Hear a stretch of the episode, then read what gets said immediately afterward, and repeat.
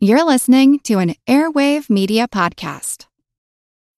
When you need mealtime inspiration, it's worth shopping Kroger, where you'll find over 30,000 mouthwatering choices that excite your inner foodie. And no matter what tasty choice you make, you'll enjoy our everyday low prices, plus extra ways to save, like digital coupons worth over $600 each week. You can also save up to $1 off per gallon at the pump with fuel points. More savings and more inspiring flavors make shopping Kroger worth it every time. Kroger, fresh for everyone. Fuel restrictions apply. If one looks back at the pronouncements of ancient Republicans like Cal Coolidge and Herbert Hoover, that government should certainly stay out of business. It is a sign of a different world that an administration with a Republican president is taking an action that is perhaps, if it can be measured, the largest government action since the New Deal. And it's not surprising that it involves an entity that traces its legacy right back to that era the Great Depression. Fannie Mae and Freddie Mac, the multi billion dollar owner of so many household mortgages in America, have been put under the conservatorship of the U.S. government. To call them mortgage giants is almost an understatement. They are multiples the size of any bank, and they are, indeed, the largest corporation in the world. And some experts have even estimated that they are the largest corporation of all time. Fannie Mae and Freddie Mac have always been odd sort of entities in our economy. They are private, but they also have always had a foundation in the public sector, and most importantly, a belief that if anything ever happened to them, the federal government would come to their rescue. It was a belief that never had to be tested before September 7th of this year. The origin of these agencies come from Roosevelt's New Deal and the flurry of legislation initiated during his first term in office. The 1930s saw many homeowners losing their homes to foreclosure.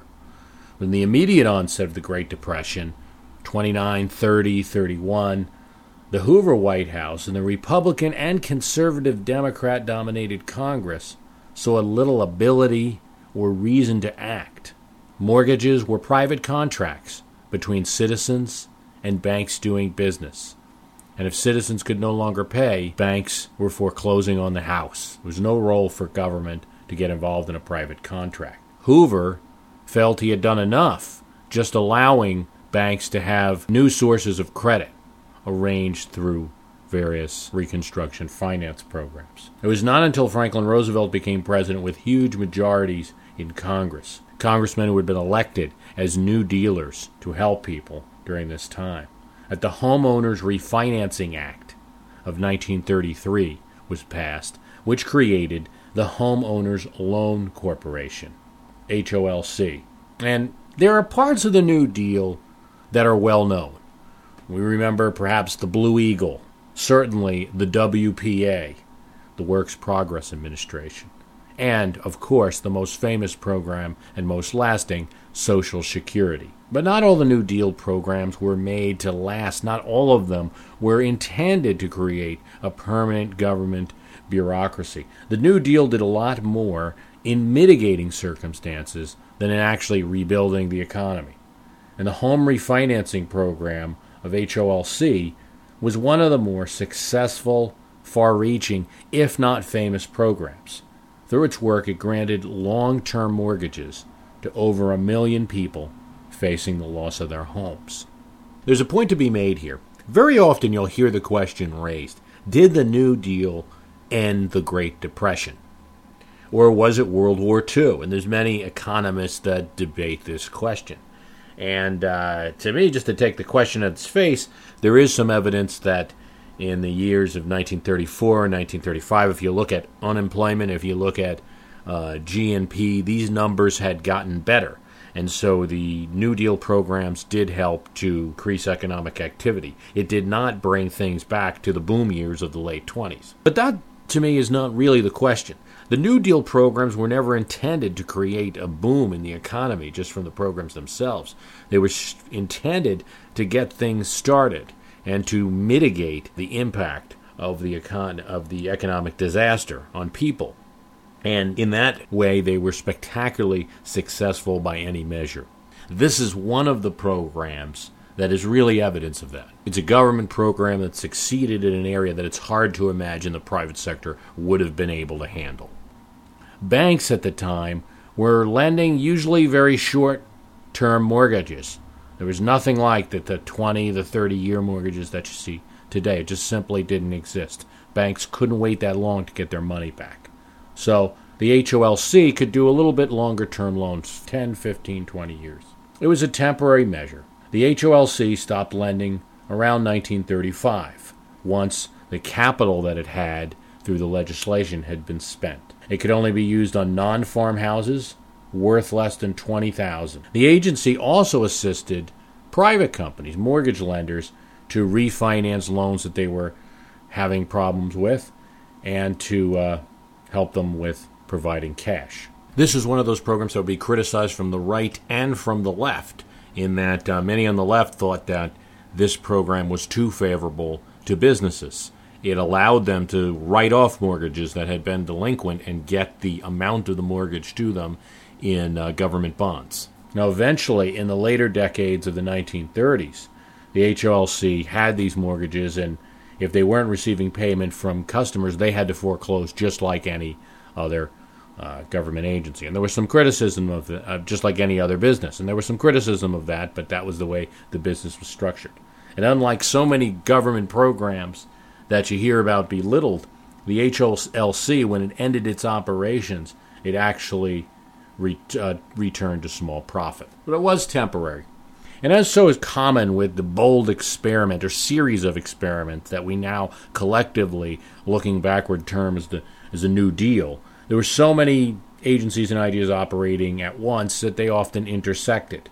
Before the HLC ended, it was assumed that private lenders would take over. We've given a little jump start to the mortgage market. We've helped out we've helped out with some of the particularly bad loans, and now hopefully private entities will take over and the Federal Housing Act of 1934 provided for the corporation of a private national mortgage association, or several associations across regions, to create a national secondary mortgage market.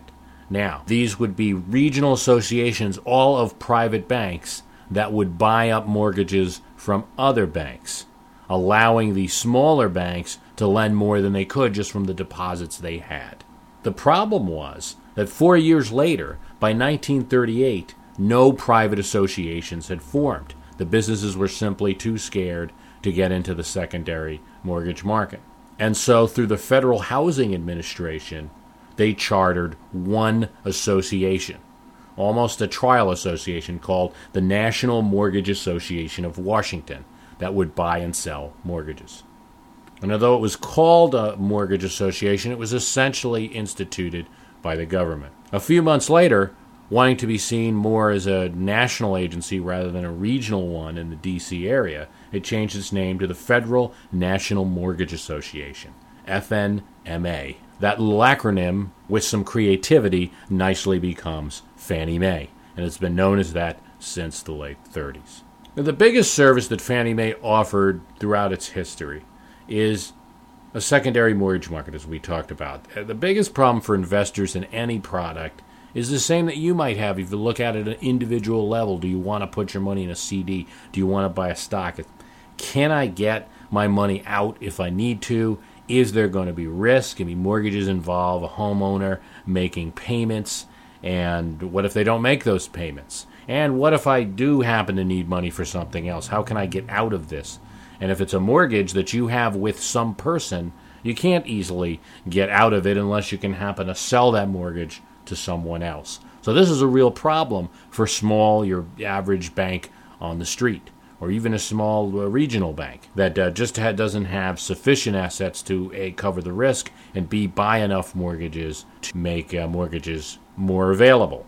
So by creating pools of mortgages, Fannie Mae could uh, increase liquidity and lower the risk for the banks that were uh, selling mortgages out there. It also created, for the first time in history, a national mortgage market. So a banker in New York could buy mortgages in Florida or New Mexico or California. And this really helped those regions of the country, especially in the West, that were very capital poor and just didn't have sufficient banks to create enough mortgages. If they could go to New York money, uh, there were new sources of money uh, for lending in the West. I'm Jane Perlez, longtime foreign correspondent and former Beijing bureau chief for the New York Times. I've been a foreign correspondent in lots of places Somalia, Indonesia, Pakistan, but nowhere as important to the world as China. I mean, China is not dropping anti democratic paratroopers into Montana. But of course, we did see things like the weather balloon slash spy balloon riveting the whole country for a week. This is Face Off, an eight part series in which we'll take you behind the scenes to key moments in the tumultuous US China relationship. We'll speak with a diplomat, a spy, a tech reporter, a US admiral, even Yo Yo Ma. Plus, my pal and noted China historian Rana Mitter joins the conversation. We'll look at what's driving the two nations apart and explore whether anything can help bring them back together. Face Off launches April 9th. Hi, it's Bruce. Listen, we all know the news headlines are full of wild stories, like how the world is tipping towards authoritarianism, all while somehow simultaneously freezing, flooding, and on fire. It's a lot to take in. But what if, instead of being on the brink of disaster, we're actually on the cusp of a better world? If I've got your attention, then I highly recommend tuning to a podcast that offers a weekly dose of optimistic ideas from smart people. What Could Go Right is the acclaimed news podcast from the Progress Network. Zachary Karabell, and Emma Varvaloucas dive into the biggest news and most pressing topics of our time, from climate change to politics, and make the case for a brighter future. Season 5 features fascinating guests like democracy scholar Yascha Mounk on the hidden perils of identity politics, and NPR anchor Steve Inskeep about the importance of talking to people who differ from you and what Abe Lincoln learned from those conversations that helped him unify the country. It's time to ditch the doom scrolling polarization and start focusing on some of the things going right. So check out what could go right wherever you listen to podcasts. Between 1938 and 1948, Fannie Mae bought 66,947 mortgages. All of these mortgages were insured by the Federal Housing Authority. In 1949, with so many veterans returning home and, and buying houses, uh, Fannie Mae also was allowed to buy and sell loans guaranteed by the Veterans Administration. In the early 50s, under the Eisenhower administration, uh, there were some critics starting to develop that this this Fannie Mae entity was too large and it, and it was too big of a government program. So Congress responded by making the first tweak of the Fannie Mae uh, program and turned Fannie Mae into what was then called a mixed ownership corporation, partially government, partially private. How it worked is Tri- Treasury of the United States is the one issuing the stock, but non voting stock was issued to banks who could become members of Fannie Mae. And they had to buy the stock in order to sell mortgages to Fannie Mae. So this opened Fannie Mae and uh, beyond just selling uh, FHA and VA mortgages. In 1966, there was a bit of a mortgage crisis where some of the lenders uh, didn't have the resources to make mortgages. So Fannie Mae began in 1966 buying up a lot of private mortgages. The trouble is that the cost of borrowing enough money to purchase the mortgages increased the debt load that Fannie Mae had, and it also reduced the profits, and now that it was a corporation. Lyndon Johnson, struggling with debt from the Vietnam War and not wanting to have a government owned corporation that wasn't necessarily earning money on the federal budget, uh, in 1968, through the Housing and Urban Development Act passed through Congress, split up Fannie Mae into two now completely private corporations Fannie Mae and Ginnie Mae. Ginnie Mae would handle the FHA and VA mortgages, and Fannie Mae was simply a secondary mortgage company that could buy any mortgage issued by a bank. Freddie Mac was also created in 1968 so that it would not be a monopoly. There would be at least one competitor in the market. And that's why today you have Freddie, May, uh, Freddie Mac and Fannie Mae. And often Freddie Mac will take the larger loans uh, than, than Fannie Mae. A problem occurred with this in 1979 when interest rates began to rise. And because Fannie Mae borrows money, where do they get the money from? Often it's from foreign entities who are looking for a solid investment. And the American home market's a great investment most of the time. Uh, so that investment would occur through Fannie Mae with its government backing. But money now became more expensive in the late 70s and early 80s. In the early 80s, Fannie Mae began experimenting with a program in order to create to reduce some of the interest rate risk. And one of them was to buy ARMs so that the homeowner would take the risk. And that made ARMs, since Fannie Mae was buying them, that made ARMs more popular with banks. And they also began selling mortgage backed securities. Mortgage backed securities are pools of lots and lots and lots of mortgages. It is very likely that if you have a mortgage on your house, you are one little nth of a mortgage backed security. The good thing about these securities is that they can be bought and sold very easily, just like a stock. And so, if banks need to get some cash, they can sell some of these securities. The um, the other advantage is because they're collected into these pools, the risk of any one homeowner defaulting is less and less. If one homeowner defaults, it's not much risk to you. By 1985, Fannie Mae became profitable again. And by 1990, Fannie Mae had a total income of 1.9 billion. This led to some questions from other banks as to whether this was too big of an entity. And you had Wells Fargo, for instance, which is also in the secondary mortgage market, buying up loans, uh, saying uh, it's not a level playing field. In 2007, the subprime mortgage crisis began. An increasing number of borrowers, often with poor credit, were defaulting on mortgages, and it caused a decline in the interest in these mortgage backed securities, especially those that weren't backed by Fannie Mae or Freddie Mac. And so we're in the situation we are in today. Uh, the mortgage backed security products that are based on subprime loans are declining. Home prices are declining as, as there's a large group of foreclosures on the market, and it's adding to the inventory of homes. And there's stricter lending standards, which are making it more difficult for people to borrow money. And so demand for homes is down. Anytime there's a depreciation in home prices, there's a loss in profit for Fannie Mae and Freddie Mac. And the shares of Fannie Mae and Freddie Mac have tumbled 90% from where they were a year ago.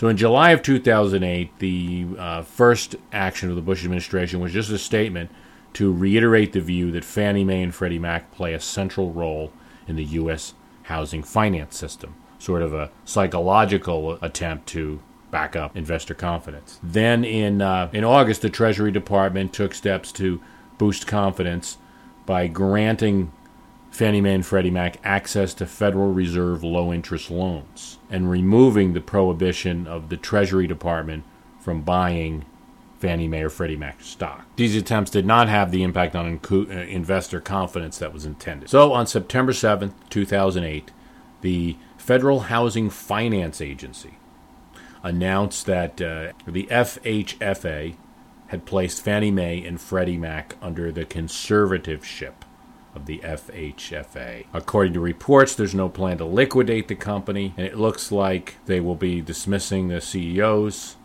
the board of directors, electing a new board of directors, and perhaps issuing common stock, new round of stock to the federal government. This will reduce the value of anyone who's holding Fannie Mae and Freddie Mae stock now. You know, one of the nice things about being the federal government is you can do almost anything you want. So if they pass a law that says they can borrow the money to take over Fannie Mae and Freddie Mac, then they can do it. And in uh, the end of July, a law was passed uh, increasing the national debt ceiling 800 billion to a total of 10 trillion in order to anticipate the need for the Treasury Department to make this takeover. So, is this conservativeship a late-term Bush administration New Deal? It's a big action, probably though unavoidable by any standard, and by any administration, even the most conservative one. One could imagine a past president if faced with this type of entity controlling so much of such an important market, uh, would be hard to imagine them not taking the same action. As we've seen recently with the Lehman Brothers situation, the Bush administration is by no means going to back up Wall Street entirely. And what is very different from this administration's actions as to the New Deal is the lack of any Wall Street bashing. FDR and the Democrats put Wall Street on trial with congressional investigations where several of the presidents of the large firms were called up to talk and uh, allegations were made and of course the establishment of the SEC, led by the first SEC chairman, Joseph Kennedy, the father of the future president. In this Bush administration, of course, we don't see the blame, we just seem to see some of the actions. Of, uh, it's almost assumed that government must have a role. And the criticism, interestingly enough, is not coming from conservatives or the sort of Liberty League, at least not so much, but it's coming to some extent from some liberals who are saying, who are questioning whether someone shouldn't be paying for this other than taxpayers.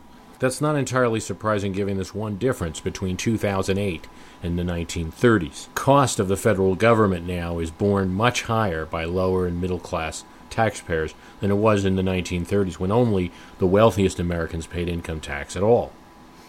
And so while a program might seem great when it's someone else's money, now that uh, many others are bearing the costs, it's not surprising that there'll be some questions as to how much this has cost, why we're doing it, and what kind of packages we're giving to the executives who had not performed well in their jobs. But there won't be too many questions for two reasons. One is that this action is uh, defendable and necessary if the mortgage business is allowed to uh, decline, then the basic unit of the American economy, home ownership, uh, would be threatened, and uh, millions of Americans would be affected. And the second reason is that it's an election season. An election year is often the best time for anyone who's not a candidate to take an action, as there'll be less scrutiny.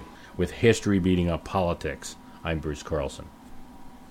With history beating up politics, I'm Bruce Carlson.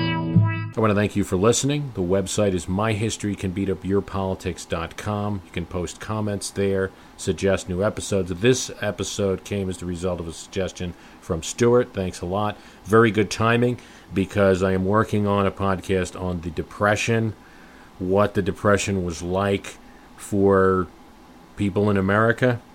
We see old black and white photographs, but what was it really like?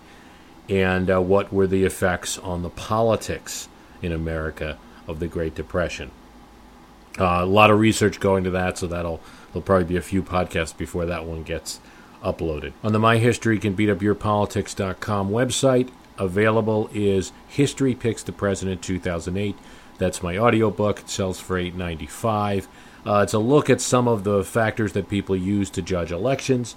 It is a tool available for you to understand the 2008 election better. We do make a prediction in the uh, book, but I like to say more important than the the actual uh, destination is the journey getting there, and we look at all sorts of historical uh, scenarios. My history can beat up yourpolitics.com. We all know how important it is to keep your eye on the money, and not just your own. Stay on top of the latest financial and market news with Yahoo Finance, a podcast that releases new episodes almost every day. You'll hear a brief overview of the biggest news in the financial world, all in three minutes or less, right after markets close. Check out Yahoo Finance wherever you get your podcasts. That's Yahoo Finance wherever you get your podcasts.